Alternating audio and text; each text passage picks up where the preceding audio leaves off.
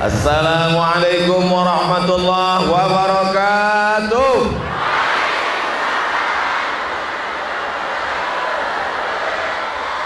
Nikmat bertemu orang yang saleh bersama pemimpin yang baik bersama orang-orang mujahid fisabilillah bersyukur kepada Allah dengan mengucapkan alhamdulillahi rabbil alamin.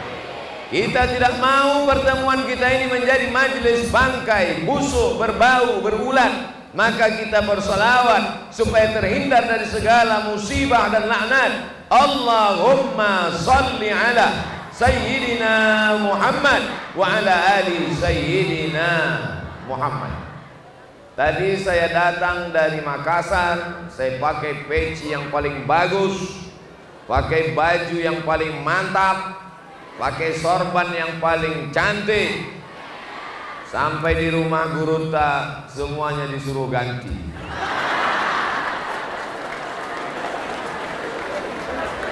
Lama saya berpikir, Mengapa disuruh tukar? Saya tidak layak berbicara di depan guruta Profesor Dr. Haji Muhammad Farid Wajdi LCMA. Beliau di Al-Azhar sampai doktor, saya LC saja. Lagi cemas. Beliau di Al-Azhar dari tahun 1971 sampai 1985 saya jauh belakangan. Beda isi kepalanya. Beliau 30 juz dalam kepalanya, saya juz 30 saja. Jadi kalau isinya tidak sama, paling tidak casingnya sama.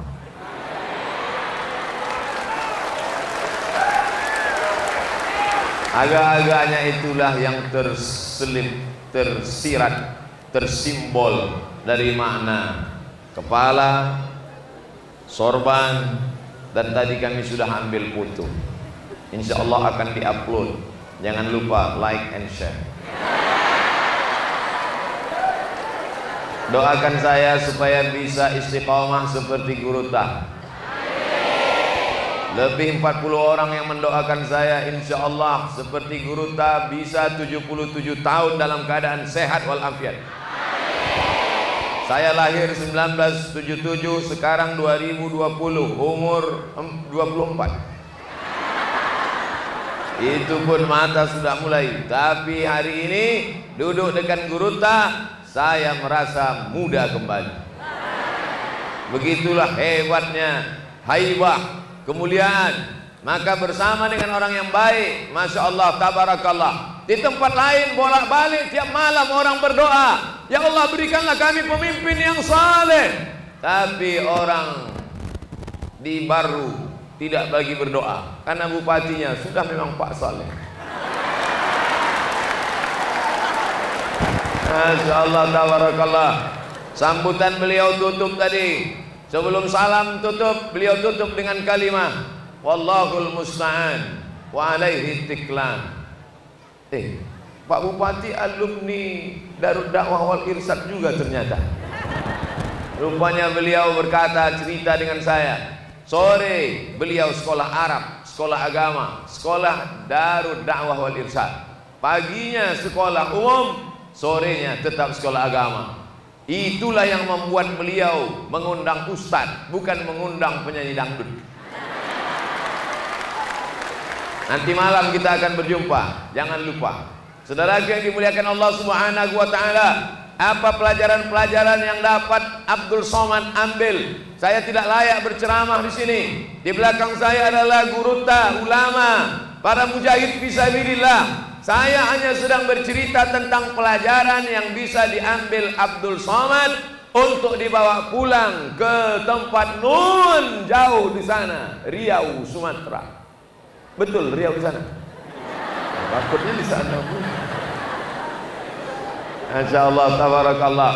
Saya merasa tidak punya kapasitas untuk menceramahi karena masyarakatnya sudah lama mendengarkan ceramah guru tak alim ulama, kiai, tuan-tuan guru. Pelajaran pertama yang dapat saya ambil dari perjalanan ke Darut Dakwah wal Irsyad. Yang pertama, bahwa ada orang membangun pesantren seorang kiai, seorang ustaz, seorang guru, pulang dari Arab, pulang dari Makkah, bangun pesantren, biasa. Ada seorang alim ulama mendirikan lembaga pendidikan, biasa. Tapi Darul Dakwah wal Irsyad didirikan oleh seorang raja. Tahu raja? Raja, bukan grup band. Seorang raja yang punya kekuasaan tapi dia tetap ingat akhirat. Dia bangun masjid. Ternyata setelah masjid dibangun, masjid kosong. Tidak ada orang mengisi surau. Langgar tidak berisi sholat berjamaah. Akhirnya apa yang dia lakukan? Orang berkata, membangun masjid payah. Membangun mengisi orang yang memakmurkan masjid lebih sulit. Maka dipanggillah Gurutta Syekh Kiai Haji Abdurrahman Abu Dali dari Sengkang akhirnya datang. Bertemulah dua. Yang pertama orang punya kekuasaan raja. Yang kedua orang yang punya ilmu agama. Kombinasi antara kekuasaan dan agama penguasa dan alim ulama pewaris nabi dan pewaris Muhammad sallallahu alaihi wasallam maka berdirilah Darul Dakwah wal Irsyad Mangkos Apa pelajaran dari sini? Bahwa selama ini pendidikan agama hanya diurus ustaz, hanya diurus kiai, hanya diurus LC, hanya diurus ulama. Salah. Pemahaman yang benar adalah agama akan dihormati, agama akan disegani, agama akan dimuliakan kalau bersama antara raja dengan ulama Sinfani ada dua kelompok. Kalau yang dua kelompok ini baik, rakyat menjadi baik. Tapi kalau dua kelompok ini jahat, umat akan menjadi jahat. Di mana ada dua orang baik, ada rajanya baik, ulamanya baik bersama, maka siapa yang ingin meniru itu datanglah ke Darul Dakwah wal Irsyad Mangkos. Ustaz Somad tahu ceritanya dari mana? Tadi.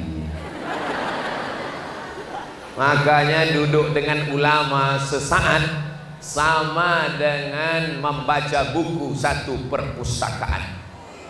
Duduk dengan ulama sesaat sama dengan membaca satu buku, satu perpustakaan. Saya tadi duduk dengan gurunta Profesor Dr. Haji Muhammad Farid Wajdi LCMA. Duduk. Banyak saya ambil pelajaran dari beliau. Tapi orang kalau duduk sama saya nggak ada bertanya, minta foto aja. Insya Allah, tabarakallah. Lama juga ini tiga jam ini. Saudara yang dimuliakan Allah Subhanahu wa taala, maka ini pelajaran. Ceramah saya memang di Mangkoso, ceramah saya di Baru, ceramah saya di Sulawesi Selatan. Tapi ceramah ini akan ditonton oleh orang seluruh dunia, betul? Karena ini akan diupload dalam channel Ustadz Abdul Somad Official. Subscribe. Wahai bupati-bupati seluruh Indonesia, wahai camat-camat, gubernur-gubernur, Kalian punya kekuasaan akan hilang. Paling lama dua periode Itu pun kalau ada yang milih. Paling lama dua periode Itu pun kalau tidak ditangkap KPK Maka kalau kalian mau punya kekuasaan yang kekal abadi Seperti raja yang ada di Mangkoso Sudah meninggal dunia Kuburannya tetap diziarahi orang Sampai hari ini tanggal. Sub saya ingat, cuma ngetes saja. Berapa banyak pejabat-pejabat buka open house? Idul Fitri open house, open buka, house rumah, open house rumah terbuka. Yang masuk lalat. Tidak ada orang mampir, tapi raja dulu yang ikut mendirikan pesantren Hari ini kuburnya masih ramai diziarahi orang. Apa maknanya? Bertemanlah kalian dengan ulama, berkawan kalian dengan orang-orang baik, dirikan pondok pesantren. Setuju? Siapa yang mau kami dekati? Kalau dulu ada raja yang mendekati Kiai Haji, Guru Ta, Syekh Haji Abdurrahman Abu Dale dulu tahun 1935 lebih 80 tahun yang lalu mereka sudah berteman Sekarang Ustaz Somad, kami bupati-bupati, camat-camat, gubernur-gubernur, kades-kades mau mendekati siapa? Tidak usah kalian dekati Ustaz Somad. Cukup kalian dekati ICAN, Ikatan Cendikiawan Alumni Timur Tengah. Datangi alumni-alumni Dede Imam Koso yang pulang dari Mesir. Tanya dia, Hai alumni Dede Imam Koso, kau sudah lama di Mesir. Apa yang kau mau? Tanah, ambil. Buat pondok pesantren, siap. Belum nikah, ada anak gadisku. Setuju? Saya saya cuma mau ngasih tahu aja karena banyak orang yang punya jabatan setelah jabatannya hilang kena penyakit post power syndrome Dulu ketika masih ada jabatan pintunya dibukakan. Setelah jabatan tak ada, buka sendiri. Dulu dilayani, diladeni. Hari ini kekuasaan sudah tak ada. Lama-lama stroke, stres, depresi mati sebelah. Kalau mau dikenang oleh zaman, sampai hari kiamat dikenang orang, belajar dari raja di Mangkoso, wakafkan tanah, dirikan masjid, bangun pesantren. Takbir. Ya Allah sudah kusampaikan di Darud Dakwah wal Irsyad Mangkoso ya Allah. Sudah diupload di internet ya Allah. Kalau mereka tidak juga mau mengambil pelajaran kuserahkan mereka padamu ya Allah. Setuju atau setuju? Kira-kira kata-kata saya ini kasar menyinggung perasaan atau mengingatkan tentang kekuasaan mengingatkan tentang kekuasaan. Karena kekuasaan itu indah. Kalau Ustaz Abdul Somad menunjuk tanah itu tanah bangun pesantren. Belum tentu bisa. Tapi kalau orang punya kekuasaan itu tanah bangun pesantren. Besok berdiri. Betul? Mumpung tanda tangan masih laku. Mumpung APBD masih di tangan. Kalau ada DPR-DPR yang tidak setuju kita doakan cepat mati jamaah mau cepat ah nah, boleh doanya adalah Allahumma hdi qaumi fa innahum la ya'lamun lembutkan hati mereka supaya hatinya lembut mau bangun pesan untuk apa lagi bangun pesantren? Darul Dakwah Wal Irsyad kan sudah ada, kampusnya sudah tiga. Kita mau bukan cuma tiga. Darul Dakwah Wal Irsyad cabang yang ke seribu di Papua. Amin diresmikan oleh Guruta Profesor Dr. Muhammad Farid Wajdi didampingi Abdul Somad.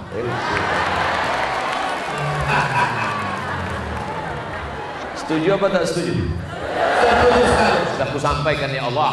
Sudah kusampaikan ya Allah. Allahumma halla tu ya Allah sudah kusampaikan. Allahumma fashad saksikanlah ya Allah apa maknanya? Belajar dari sini. 1935 1935 di sini ulama sudah bersama dengan zuama. Di sini orang alim sudah bersama dengan penguasa. Mendirikan pondok pesantren yang berkahnya sampai hari ini. Saya disambut dari ujung. Disambut dari ujung. Mulai pakai drum band sampai drum bandnya bubar. Tidak putus-putus disambut dari ujung. Salatullah salamullah. Dari ujung. Tiba-tiba pas di tengah rupanya lagu sudah keluar. Rupanya sampai di tengah lagu sudah sudah ganti lagu lain. Tola'al badru. Saya sampai ke Gurta. Gurta nampaknya lagu sudah ganti. Sampai dua lagu. Masya Allah Tabarakallah. Pesantren ini panjang. Seperti, seperti buaya memanjang memanjang luar biasa. Masya Allah, tabarakallah. Bukan saya yang bilang buaya. Guru tadi mengatakan seperti buaya jangan tersinggung dengan buaya. Binatang yang paling setia adalah buaya. Makanya orang di Jakarta kalau menikah selalunya dibuat roti buaya. Jangan tersinggung. Saudara yang dimuliakan Allah subhanahu wa ta'ala maka poin yang pertama yang bisa diambil pelajaran oleh Abdul Somad adalah penguasa mesti bersama dengan ulama barulah lahir pondok pesantren berkahlah negeri dulu. Apa kata mereka? Apa kata mereka yang tidak suka pada agama? Jangan kalian ke masjid. Lebih baik kalian ke hutan mencari ikan daripada ke masjid. Lebih baik kalian berniaga di pasar daripada ke masjid. Tapi begitu orang yang punya kekuasaan berteman dengan orang yang punya ilmu digabungkan dua kekuatan dibangun pondok pesantren Akhirnya hari ini kita melihat solawat, kita melihat masyarakat Sulawesi Selatan, bil khusus lagi baru, bil khusus lagi Mangkoso menjadi negeri baldatun thayyibatun warabun. Amin.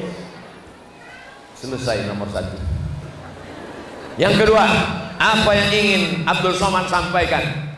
Guruta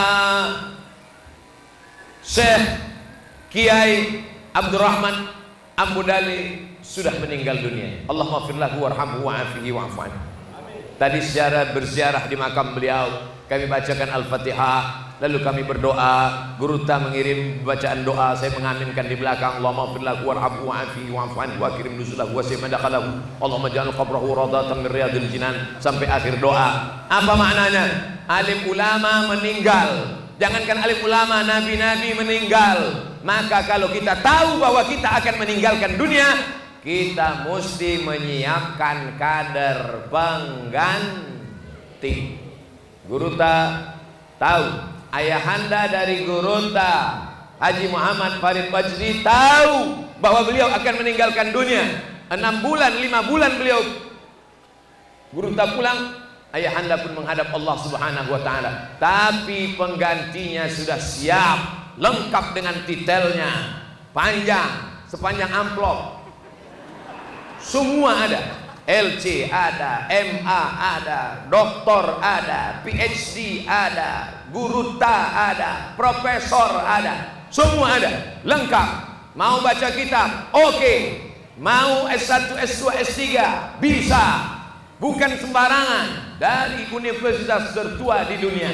Kalau ada orang sekarang ke Al-Azhar, biasa.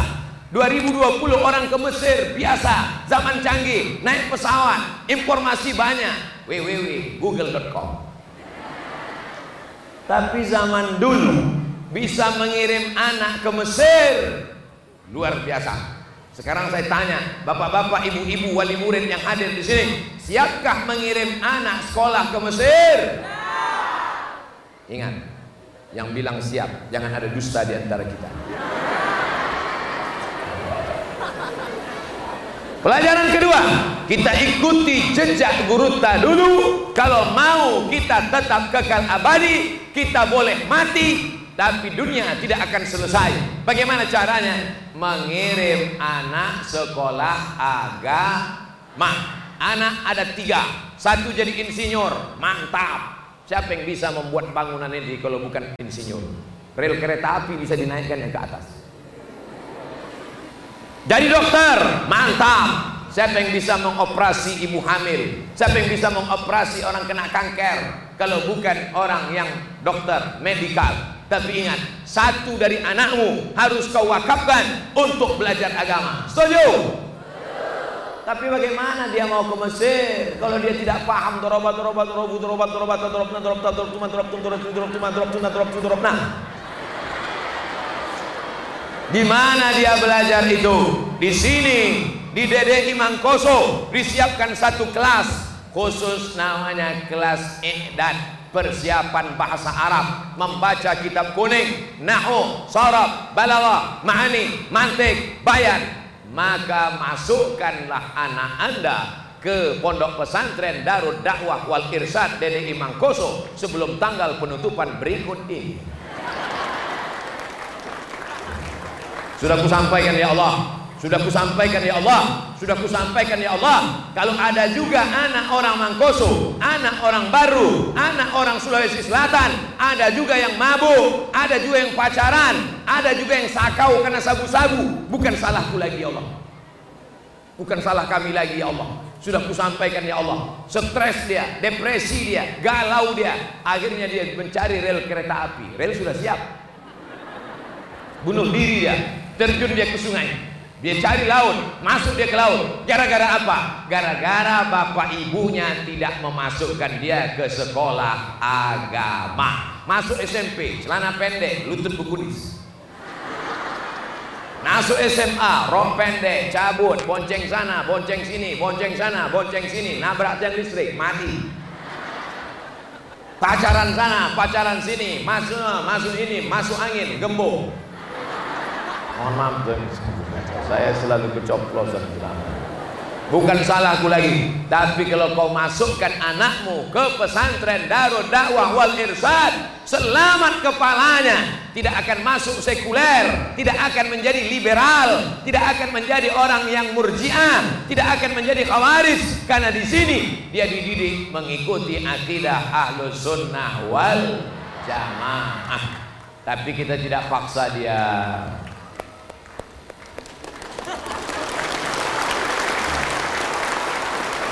Saya tidak paksa anak-anak kita harus sekolah semuanya ke Mesir. Enggak. Tidak semuanya ke Mesir.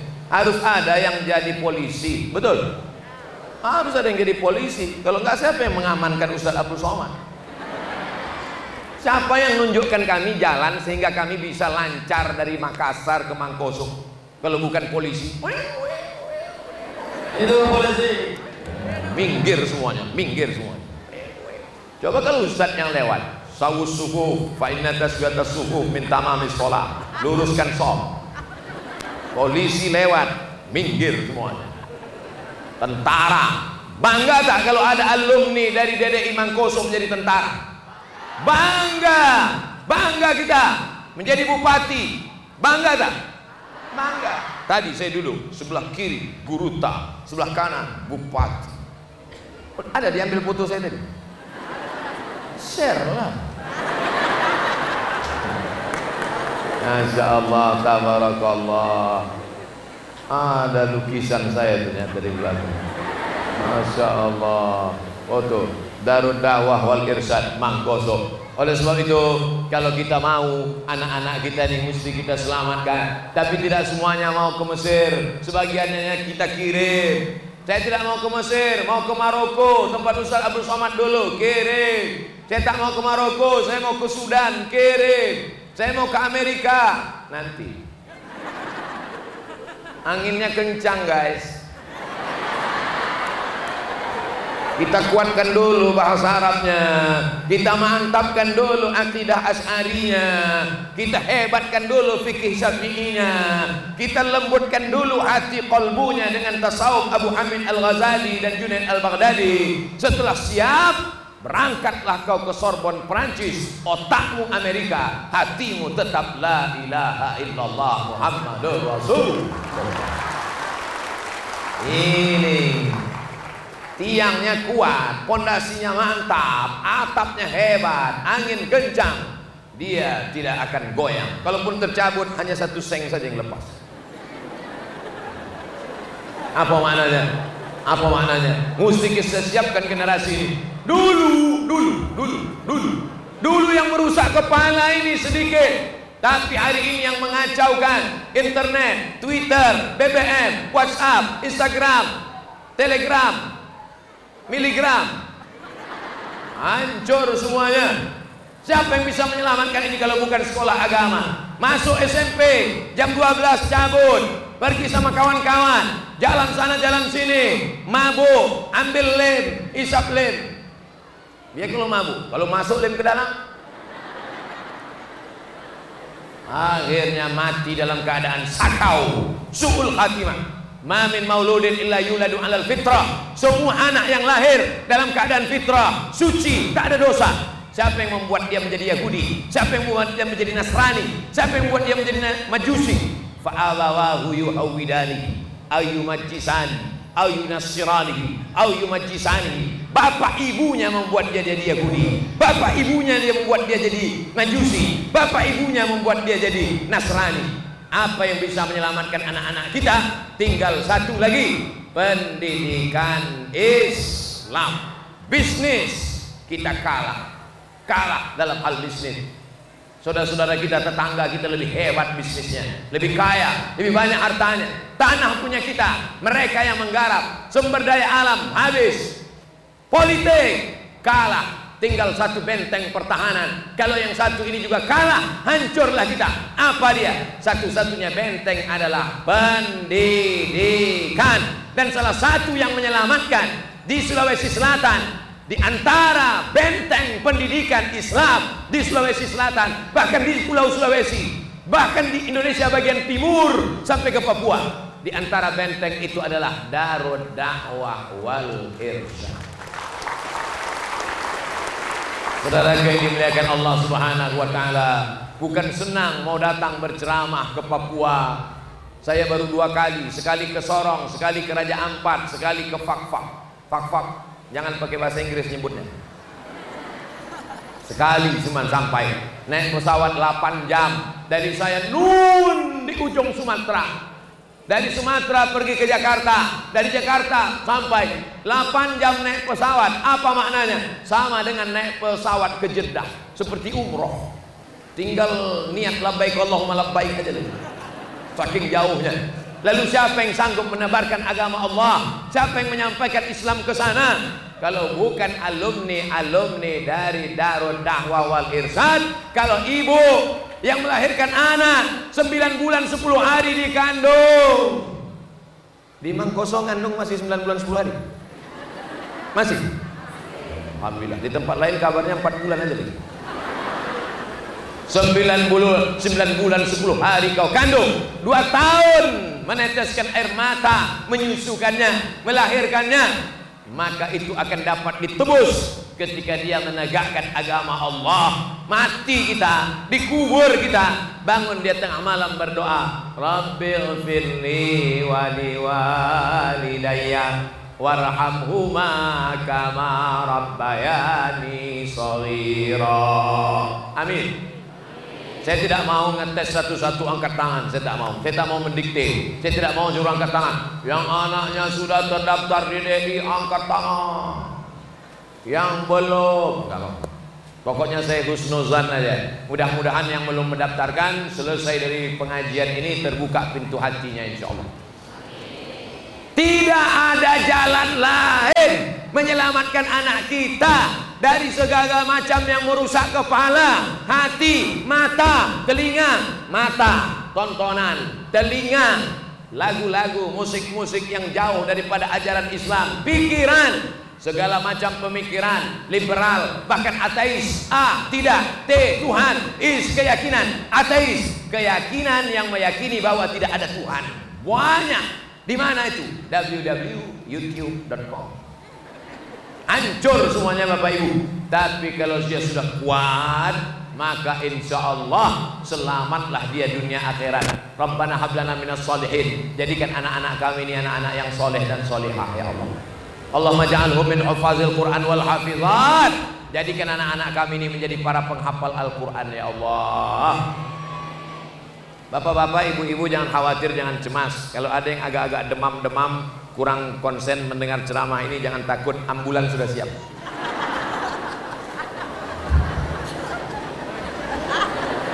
Masya Allah. Saya melambai bu dokter megang jarum suntik. Hai. Saudara yang dimuliakan Allah. Suara saya jelas sampai ke belakang. Masya Allah tabarakallah saya di mana-mana kalau saya ceramah itu ada penggalangan dana. Karena biasanya orang berkumpul ramai melimpah ruah. Maka pengumpulan orang ramai itu mesti. Tapi saya lihat di DDI Mangkoso tak ada kotak-kotak. Biasanya kalau saya ceramah kotak disebar. Tak ada. Tak ada. Berarti DDI Mangkoso tidak ada lagi penggalangan dana. Kalaupun ada karena mereka langsung mengirim ke transfer banking Masya Allah. Kirimkan ke nomor rekening berikut ini. Mana orang Mangkoso yang kaya-kaya dulu? Mana? Mana? Mana? Mana? Mana? Mati semuanya. Mana orang Mangkoso yang hebat-hebat dulu? Yang tahun 1935 yang rumahnya besar Yang kendaraan kudanya mewah Yang kendaraannya mahal. Mana? Habis semua. Lalu mana yang harta yang kekal abadi? DDI kampus 1 DDI kampus 2 DDI kampus 3 Itulah yang kekal abadi Betul? Mana orang Mangkoso yang dulu gelangnya besar-besar Emasnya yang kalau dia pakai sampai ke ketiak Mana? Habis semuanya. Ibu-ibu yang hadir ini, ibu saya yakin banyak ini semuanya. Saya sengaja tidak melihat ke bawah. Kalau saya lihat ke bawah nanti dia sangka saya menyindir dia. Cincin sampai tiga. Hai. Gelang, rantai, subang, anting sudah penuh di sini. Di sini satu lagi. Tiba-tiba datang jantung koroner. Mati. Ke mana semua gelang, rantai, subang, antingmu itu? Mereka sudah siap, betul? Tengok mereka senyum. Hmm. Ustadz provokator. Saya bukan provokator. Saya cuma mau mengingatkan aja. Ada tiga cincinmu, cabut satu. Berikan untuk pembebasan tanah. Traktor sudah siap. Bangun tiga kelas. Satu kelas. Satu kelas, dua kelas, tiga kelas. Anak-anak akan mengaji di sana. Subuh mereka akan buka Quran. Bismillahirrahmanirrahim. Yasin. Satu kelas 30 orang baca Yasin. Terang kuburmu, lapang makammu. Bidadari bersama. Bersama. Tapi kalau kau pelit, bakhil, siap-siaplah. Kalau jengking sudah siap. Ular kobra, anak konda sudah siap. Jangankan anak konda, bapak konda pun sudah siap. Oleh sebab itu maka Ustaz Somad bukan mau menakut-nakuti, tidak. Saya hanya sekedar cerita saja. Ma'akal yang kau makan, makan, makan, makan. Yang kau makan, Kenapa Ustaz tiba-tiba ingat makan? Dari tadi malam saya dibawa makan. Makan. Yang dimakan bukan tanggung-tanggung, saudara sendiri dimakan. Sup saudara.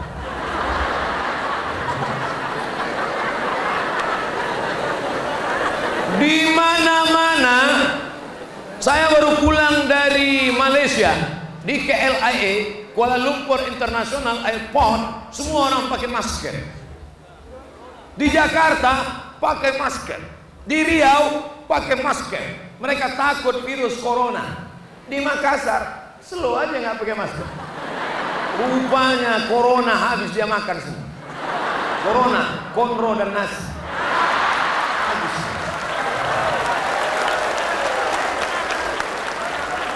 Ma'akalta yang kau makan itu Abdul Somad. Saudara sudah kau makan, konro sudah kau makan. Yang kau makan busuk habis semuanya ma'akalta yang kau makan busuk wa malabista yang kau pakai lapu semua yang kau makan makan tadi Abdul Somad akan busuk. Semuanya akan tinggal. Apalagi yang kau makan tadi Abdul Somad pelita. Pembangunan lima tahun. Sudah saya makan semua. Apalagi barongko. Semua semua. Habis. Hanya tinggal kenangan semata. Ma'akalta fa'afnaita yang kau makan busuk. Wa malabista fa'ablaita yang kau pakai lapu saya yakin dan percaya ceramah saya ini akan didengar oleh orang Riau, didengar orang Medan, didengar orang Aceh. Kalian yang penasaran bagaimana rasanya Barongko dan Pelita, datang ke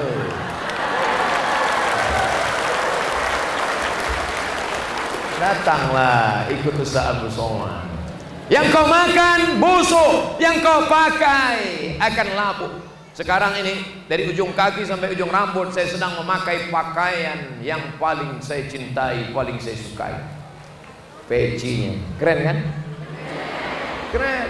Biasa saya kalau ceramah kepanasan, berkeringat. Sekarang enggak, AC-nya keliling.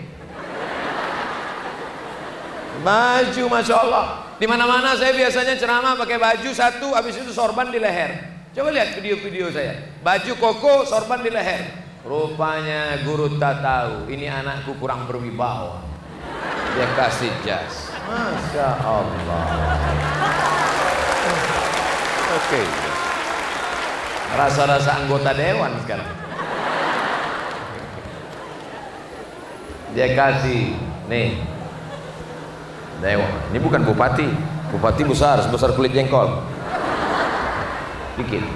Darud dakwah wal kirsad resmi sudah saya menggaji anggota Darul Dakwah Malaysia.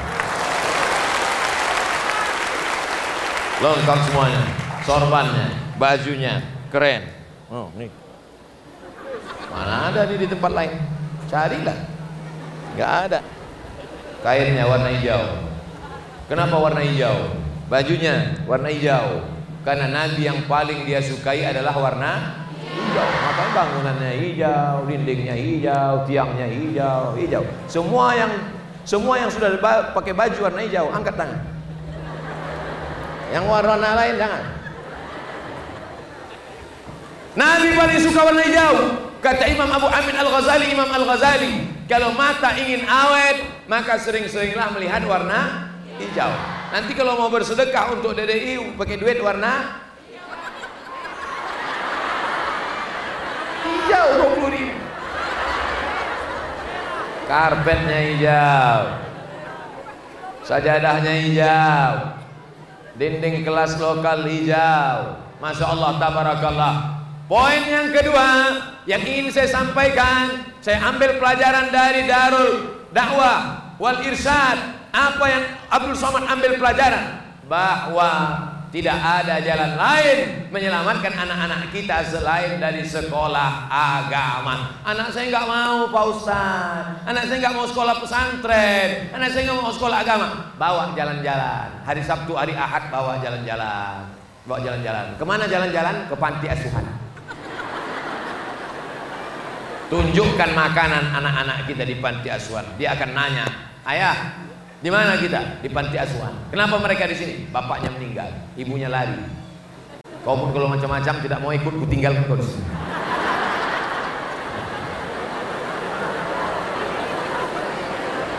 Ustaz Abdul Somad, anak saya semata wayang, cuman satu-satunya perempuan. Saya tak sampai hati kalau dia tinggal pesantren. Di rumah kasurnya sudah dua kali lipat, double tinggi, hampir dekat atap. Kalau kau sayang dengan anak gadismu Bukan kau kasih dia mobil dan motor. Bukan kau belikan dia HP yang mahal. Karena kalau kau sayang dengan anak gadismu Kau belikan dia mobil Kau belikan dia HP Dia keluar rumah Dia pacaran Habis dia dirusak oleh laki-laki Kucing jalan kalau kau sayang dengan anak gadismu, antarkan dia ke pesantren, dira, dijaga dia oleh guru ta, dijaga dia oleh para alim ulama sampai keluar kuat dia nanti. Setelah itu terserah dia mau pergi ke mana. Imannya sudah kuat, sudah ku sampaikan ya Allah. Kalau tetap juga ada lagi anak mereka yang pacaran, bukan salahku lagi ya Allah. Lihatlah anak-anakku jilbabnya panjang. Masya Allah, solihah, solihah. Betul.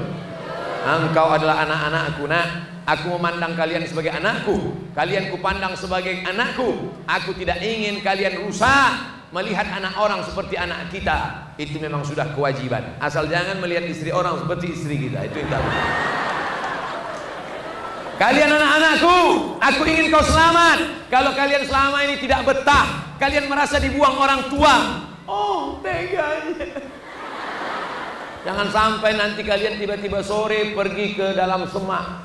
Sampai hati papa. Jangan. Iya kalau yang datang jin, kalau harimau Saudara yang dimuliakan Allah Subhanahu wa taala, maka tidak ada jalan lain. Kalian anak-anakku yang dimasukkan oleh ayah dan ibu diantar kemari sekolah agama, bukan mereka benci, bukan mereka tak sayang. Justru begitulah cara orang tua sayang. Sayang sama anak bukan diletakkan di ketiak.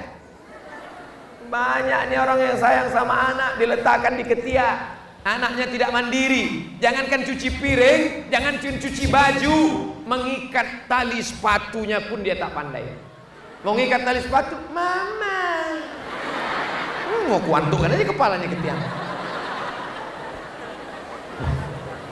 Sekarang banyak anak yang tidak siap hidup. Bukan karena harta tidak ada, bukan karena ada duit tidak ada, tapi karena tidak siap menjalani hidup, tidak mandiri dia.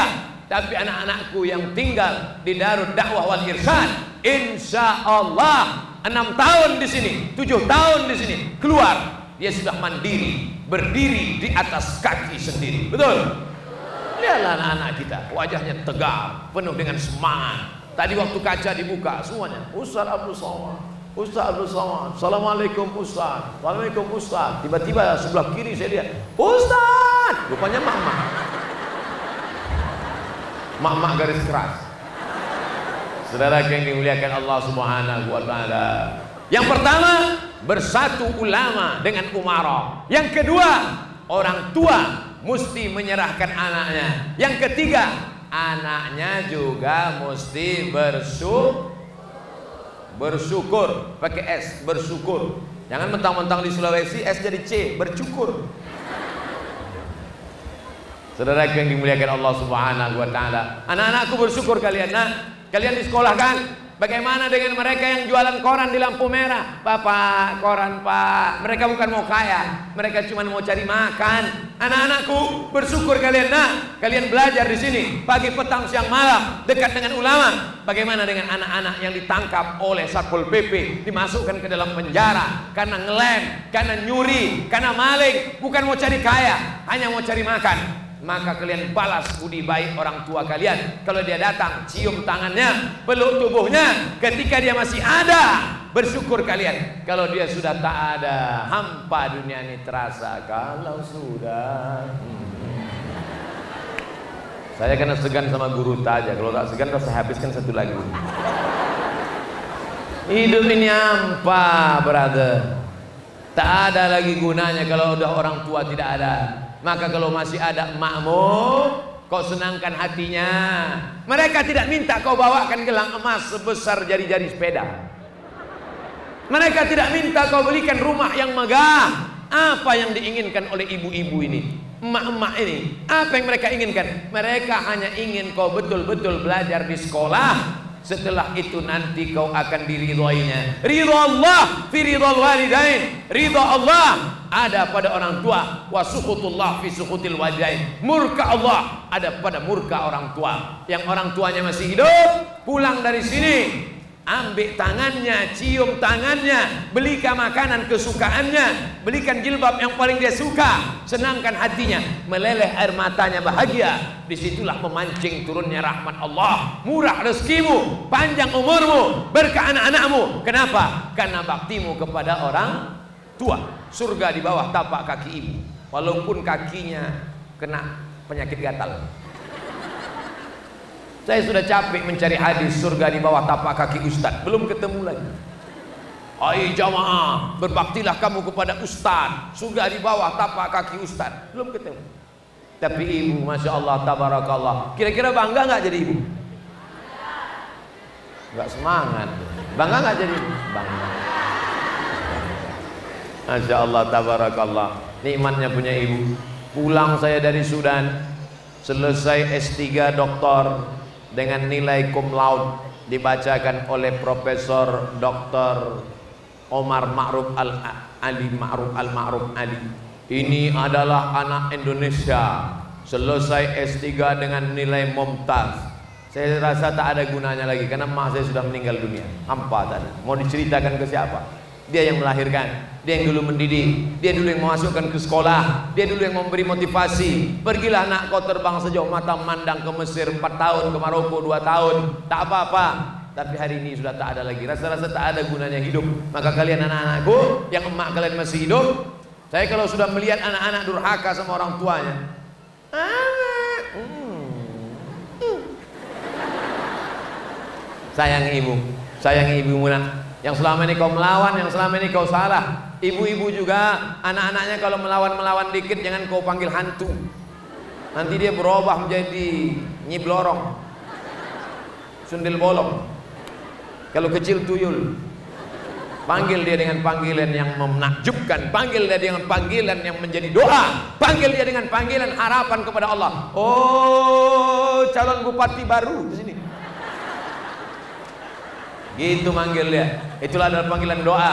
Jangan pernah kau doakan dia yang tidak-tidak. Ya Allah bukakan pintu hatinya. Malam sebutkan namanya. Minta sama Allah. Bacakan Al-Fatihah. Ya Allah dengan kemuliaan surah Al-Fatihah Dengan kemuliaan tahajud Dengan kemuliaan witir Dengan kemuliaan yasin Bukakan pintu anakku ya Allah. Bukakan hatinya Bukakan pikirannya. Supaya senang dia belajar di Darul Dakwah wal Irsyad ya Allah. Karena kalau anak-anak kita kita sumpah Kita caci maki Otaknya tertutup Hatinya beku Gurunya kasihan Makin lama dia belajar dua kemungkinan. Kalau tidak gurunya stres, dia stres. Atau dua-dua sama-sama stres. Gara-gara apa? Gara-gara kita menyumpah serapah dia. Oleh sebab itu anak-anakku kalian adalah anak-anak yang beruntung. Kalian adalah anak-anak yang luar biasa. Maka syukuri nikmat ini yang selama ini melawan, yang selama ini suka marah-marah, yang selama ini suka suuzon. Minta ampun, pulang ke rumah, minta maaf, berikan maaf, Ibu memberikan maaf, bapak memberikan maaf, maka insya Allah doa tiap malam, doa, doa, silahul mu'min, doa, senjatanya orang beriman. Doa yang paling baik adalah Rabbi habli minas salihin. Jadikanlah anak-anakku ini semuanya ya Allah, anak-anak yang so soleh, bukan soman. Soleh. Tapi doanya pakai solawat, bagus pakai solawat. Sallallahu ala Muhammad. Sallallahu alaihi wasallam. Sallallahu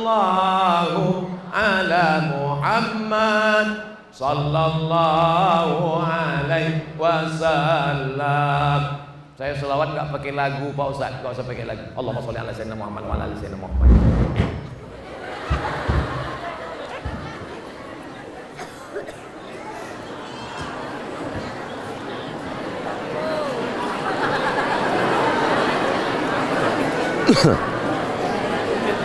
Jangan ke mana-mana setelah yang satu ini.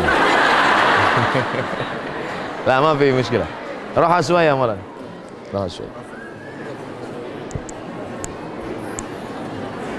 Allah.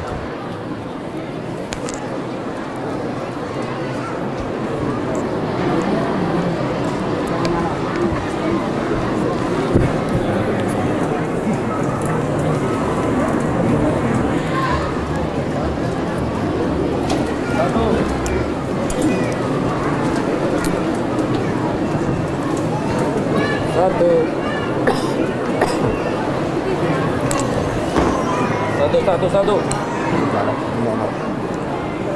Kenapa? Ya. Satu. Ismah di sini. Iya, iya. Lanjut. Lanjut.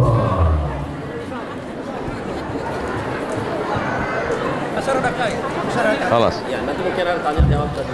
Tanya jawab. Baik. Ternyata begitu cara iklan di Deli. Bayangkan kalau tidak ada gitu, saya kan nggak bisa minum tadi. Duduk, minum, dibukakan uh, kue, langsung mikrofonnya hidup. Jadi makan. Maunya rusak agak lama dikit lah. Nah, insya Allah semuanya baik, insya Allah. Amin. Penguasanya dengan ulama telah berteman baik membangun pesantren. Mantap. Apalagi? mengirim anak sampai ke Mesir siap anak-anaknya pula berterima kasih pada orang tua sehingga dia balas kebaikan orang tua dengan belajar berprestasi. Cukup? Belum. Masih ada yang keempat. Empat strata pendidikannya lengkap. Ada pesantren hanya SD saja. Ada pesantren hanya sampai SMP saja. Ada pesantren hanya sampai SMA saja. Tapi di Darul Dakwah wal Irsyad TK ada? TK SD Sanawiyah Aliyah dan ternyata universitas sekolah tinggi agama Islam. Dan yang paling membahagiakan adalah sekarang banyak orang tidak mau sekolah di universitas di sekolah tinggi di IAIN di UIN Stein tidak mau. Kamu tamat pesantren mau ke Stein enggak Ngapain? Di pesantren dulu saya sudah belajar Syarah Ibnu Aqil. Saya sudah belajar Alfiyah. Kalamuna lafzun mufidun kastatim ismun wa summa harfunil kalim sudah sana kam jada sasun kor sama dun thayyiban fitu qad zaliman. Saya enggak mau lagi belajar. Ilmu saya sudah khatam. Ternyata di Darul Dakwah wal Irsyad setelah dia belajar sanawiyah, belajar aliyah, dia bisa melanjutkan ke Ma'had Ali. Ma'had Ali melanjutkan kitab kuning hanya ada di Darul Dakwah wal Irfan. Eh, anak-anak yang hebat-hebat mantap baca kitab kuning. Fikihnya, dia sudah belajar fikih, baca matan takrib. Habis matan takrib, Fatul Qari. khatam fatul qarib i'anatul talibin selesai i'anatul talibin al mahalli kitab kuning sudah lancar dia semua. Kitab gundul. Jangankan yang gundul yang gondrong yang gundul habis semua sudah dilahap. Bagaimana dengan tauhidnya? Aqidatul awam. Sudah selesai. Dia baca al-usulul hamidiyah. Dia baca lagi. Dasuki ala ummil barahin wujud idam baqa mukhalafatul awadisi. Yamu bi nafsi wa daniyah qudrat dan ilmun ayat sama basor kalam. Khatam semuanya sudah tapi dia merasa ilmu ini masih kurang di mana dia bisa menyelesaikan S1 kitab kuning pengajar-pengajarnya doktor-doktor dari Al-Azhar asli putra-putri dari Sulawesi Selatan Bugis Makassar tidak ada tempat lain kecuali Ma'had Ali. Karena kalau di Sekolah Tinggi Agama Islam, IAIN, UIN, banyak saya temui, kamu nggak mau melanjutkan ke UIN? Gimana Pak Ustadz? Saya tiap hari baca Fikul Islami wa Adillatu, kitab-kitab yang kontemporer. Pas ketika masuk di universitas, eh disuruh baca buku bahasa Indonesia. Ih, kecil lah kata dia. Nah, maka yang mau merasa ilmunya mau lebih tinggi, lebih hebat, baca kitab kuning, nulis disertasi, tesis, risalah doktora, risalah magister, bahsut takharuj, selesai satu, pakai bahasa Arab. Kitabnya kitab Arab, gurunya dari Arab. Bentuk dia tetap Bugis Makassar. Casingnya boleh casing Asia, signalnya Eropa dan Arabia. Setuju apa tidak? Maka ini mesti kita support Support ini dalam bentuk apa pun Insya Allah Tabarakallah Ustaz Somad ngajak sekolah di Ma'had Ali Ustaz sendiri nggak mau masuk Ma'had Ali Kenapa Ustaz kuliah sampai jauh ke Maroko? Karena di sana gratis Saya sekolah jauh-jauh itu bukan karena saya pintar Bukan karena saya hebat Saya dulu kalau buka internet nyari sekolah gratis. Saya suka yang gratis. Ke Mesir gratis. Maroko gratis. Kawan ngajak saya ke Jakarta berat. Semester 1 5 juta. Semester 2 7 juta. Makin naik sesak napas. Semester 4 sidang terbuka, sidang tertutup. Terbuka 10 juta, tertutup 15, buka tutup 25. Akan tetapi Ma'an Ali diisi oleh para ustadz yang mukhlisin mereka orang-orang yang ikhlas membayar sekedar ramzi hanya sebagai formalitas mereka bukan mencari kekayaan mereka hanyalah menebarkan agama Allah oleh sebab itu anak-anakku yang selesai tamat kelas 6 selesai lanjutkan nak. Jangan berhenti. Lanjutkan pendidikanmu. Kenapa? Apa kata Sayyidina Ali karramallahu wajhah al ilmu yahrusuka wal malu anta ta'rusuhu ilmu menjaga engkau. Harta engkau yang menjaganya kalau kau punya ilmu insya Allah di mana pun kau dicampakkan kau akan hidup seperti satu kelapa. Campakkan bertunas berdaan berbuatan berbuah. Insya Allah kelapa semuanya bisa dimanfaatkan. Batangnya buat tiang rumah daunnya. Tengok dulu yang tua apa yang muda? Daun muda jalur kuning. Buat macam-macam. Buahnya, apalagi santannya, kelapa muda, haus, kelapa tua untuk gulai. Tidak ada yang sia-sia. Lidinya, sapu lidi kalau banyak, dikit congkel gigi. Tidak ada yang sia-sia. Oleh sebab itu maka bapak-bapak, ibu-ibu jangan bangga kalian meninggalkan kebun yang banyak untuk anak-anak kalian. Ditinggalkan kebun sejauh mata memandang. Tapi terakhir berapa banyak yang dulu tuan tanah setelah mati anaknya menjadi tukang jual tanah. Betul.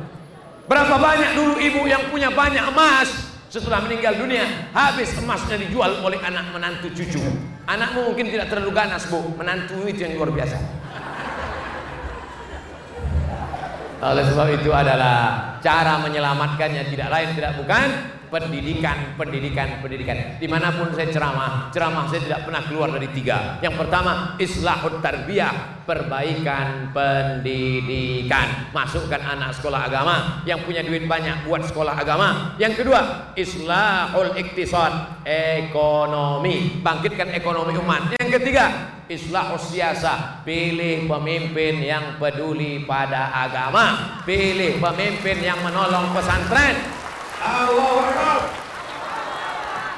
Kalau umat ini cerdas, umat ini ngerti, paham dia isi ceramah saya, insya Allah dia ngerti. Abdul Somad itu ceramahnya di mana-mana isinya cuma tiga. Islahul tarbiyah, perbaiki pendidikan. Islahul iktisad, perbaiki ekonomi umat. Islahul siasa, pilih pemimpin, bupati, wali kota, kades, kadus, RT, RW yang peduli pada agama, maka dia akan menolong agama Allah. Intan surullah, kalau kau tolong agama Allah, Allah akan menolong engkau. Ini buktinya. Abdul Somad datang, ada Pak Bupati. Senang tak hadir Pak Bupati? Senang. Saya pun ceramah semangat, ada Pak Bupati. Kadang di tempat lain saya ceramah, yang saya hormati Bapak Bupati atau yang mewakili. Pak Camat atau yang mewakili. Pas ditanya panitia, panitia, iya, bupati di mana? Kebetulan ada peresmian uh, keyboard tunggal di sana Pak Ustaz. Rupanya lebih penting keyboard tunggal karena artisnya pakai rok pendek daripada ustadz pakai kain panjang. La haula wala quwata illa billah. Bangga menjadi seorang muslim di Mangkoso. Bangga menjadi santriwan santriwati Darut Dakwah wal Irsyad. Bangga apa tidak? Saya aja yang ceramah di sini bangga. Bangga. Tapi semua kebanggaan ini akan hilang akan sia-sia akan hampa kalau kita tidak beramal. Yang terakhir yang kelima. Pemimpin dengan ulama sudah. Orang tua siap menyekolahkan anak sudah. Anak-anaknya sudah. Pendidikannya dari TK sampai perguruan tinggi sudah yang kelima orang kaya Orang kaya yang punya duit banyak, mobil besar, rumah besar, bini besar. Semuanya akan tinggal. Tapi kalau pernah membuatkan satu kelas, satu asrama, anak-anak tidur di dalam, bangun mereka malam, tahajud mereka. WC tak kalah penting. Lokal banyak, asrama banyak, WC dua. Santri ngantri. Iya kalau klepnya kuat. Kalau tidak lepas di tengah jalan. Oleh sebab itu perlu bangunkan. Maka bapak ibu yang kebetulan di lapangan Allah rezekinya selesai acara tausiah ini jangan tunda-tunda. Datang ke direktur datang ke ketua yayasan. Tanyakan berapa semen yang perlu berapa lagi batu bata berapa lagi lokal berapa lagi kelas Allahu Lalu Pak Ketua Yayasan bertanya, kamu ini nanya-nanya mau bangun? Enggak, mau nanya aja. Tolonglah. Alhamdulillah bersama kita ada orang-orang yang punya ekonomi mantap tapi juga hatinya bersih. Dunia itu hanya setak, sebatas di tangannya. Dunia tak sampai masuk ke hatinya. Tapi mereka ini orang-orang yang tidak mau ria namanya tak mau disebut tidak mau tampil di depan. Abdul Somad yang tampil di depan. Abdul Somad yang menggelegar. Mereka hanya diam saja. Tapi duitnya banyak habis. Mereka adalah orang-orang kita doakan mudah-mudahan rezeki mereka berkah. Mudah-mudahan anak mereka menjadi anak yang soleh dan solehah. Mudah-mudahan mereka istiqomah menolong agama Allah. Dan yang paling penting mereka mati dalam keadaan husnul ini doa orang sebanyak ini luar biasa. Saya sudah banyak melihat orang kaya, macam-macam bentuknya. Ada orang kaya menumpuk mobil, banyak sebanyak-banyak, satu pun tak dipakai. Ada orang kaya menumpuk pakaian, macam-macam. Ada orang kaya menumpuk emas, buntimbun-timbun. Akhirnya mati. Aneh juga kadang sifat orang kaya ini. Cari makan, cari makan, cari makan, tapi nggak bisa makan. Cari makan kerja dia, Ke mana dia? Kenapa nggak ke masjid? Cari makan. Kenapa dia nggak ikut pengajian? Cari makan. Kenapa dia nggak ikut tahlilan? Cari makan. Tapi makanan sudah ada, nggak bisa makan. Ada daging kambing, kolesterol. Ada barongko, diabetes mellitus. Ada ini, nggak bisa makan. Kita doakan mudah-mudahan mereka bisa makan. Dengan syarat apa? Dengan syarat dia mau bersodakoh. Satu. Oh, itu artinya tiba masanya tanya jawab. Saudara yang dimuliakan Allah Subhanahu wa taala, kira-kira nanti kalau pulang ada yang nanya, siapa tadi yang tausiah? Ustadz Abdul Somad. Apa isi ceramahnya? Ada lima. Kira-kira yang lima tadi bisa diingat? Jangan takut. Jangan takut untuk jawab bisa ingat. Jangankan Bapak Ibu, saya aja nggak ingat. Tapi insya Allah kita diingatkan oleh kameramen-kameramen yang handal dari Mangkoso. Nih, ini, ini streaming mereka ini. Streaming, lihat aja. Hidup kan? Streaming. Kunjungi channel-channel mereka, channel-channel dakwah. Ini ceramah hari ini akan mereka share. Maka lima-limanya pemimpin-pemimpin nanti akan berbondong-bondong mencari alumni-alumni dari DDI dan Al-Azhar. Mereka akan buat pesantren DDI 1, DDI 2, DDI 3, DDI 4, DDI 5. Takbir. Maka begitu pula dengan orang tuanya. Mereka akan menyerahkan anaknya ke pesantren. Anak-anaknya juga makin tahan pesantren. Dulu anaknya tiap minggu mau pulang. Pulang Pulang. Setelah mendengar ceramah ini Maknya nanya Nak pulang? Tidak. Kirim duit? Gak perlu. Eh, Isi aja ATM Masya Allah tabarakallah. Yang kaya-kaya Yang selama ini pelit Yang selama ini bakhil Yang selama ini nggak mau keluar duit. Setelah mendengar ceramah ini Alhamdulillah Soman Dulu ini orang pelit bukan main. Setiap kami bawa proposal Dia kasih duit 5 ribu 5 ribu perak. Tapi setelah mendengar ceramah Ustaz Somad Dia kasih berapa? 5.500 Saudara yang dimuliakan Allah Subhanahu wa taala. Mudah-mudahan bermanfaat tausiah kita petang ini insyaallah. Amin. Ya rabbal alamin. Ada pertanyaan Syekhna Gurunta Ustaz? Hah? Tak apa-apa satu dua tiga. Karena udah dijanjikan. Hah? Oh bukan pertanyaan. Sampai jam 6. Saya diberitahu oleh Ustadz Hasbi kata dia ceramah sampai jam 6 jadi jangan salahkan saya salahkan Ustadz Hasbi. Ustadz Has Ustadz Hasbi Ustadz Hasbi sahabat saya sama-sama dulu kami di Mesir. Sama-sama di Mesir. Kami sama-sama di Mesir. Setelah itu sama-sama pulang. Saya di Riau beliau di Mangkoso beliau di Sulawesi Selatan. Bertemu kami lagi. Doakan kami supaya tetap berteman bersahabat sampai hari kiamat. Beliau ini santri, santri di sini. Dan beliau tadi banyak bercerita di jalan tentang pengalaman beliau Masya Allah. Kata beliau dulu saya punya guru Guru saya itu takut pada kain jenazah. Maka saya pasang guru Wah banyak juga dosa beliau sama guru Dulu Tapi sekarang beliau adalah baik Santri yang baik Alhamdulillah Beliaulah yang sudah menjembatani saya selama ini hanya kenal nama saja Guru Ta Profesor Dr. Haji Muhammad Khalid Wajri LCMA. Siapa yang membuat saya bisa bertemu dengan Guru Ta? Beliaulah yang menjembatani, yang menghubungkan saya. Mudah-mudahan semua yang mentajak acara ini semuanya diberikan kebaikan-kebaikan insyaallah. Amin ya rabbal alamin. Terima kasih segala perhatian. Mohon maaf segala kesilapan dan kekhilapan. Jangan lupa nanti malam kita akan jumpa di baru. Terima kasih. Wassalamualaikum warahmatullahi wabarakatuh.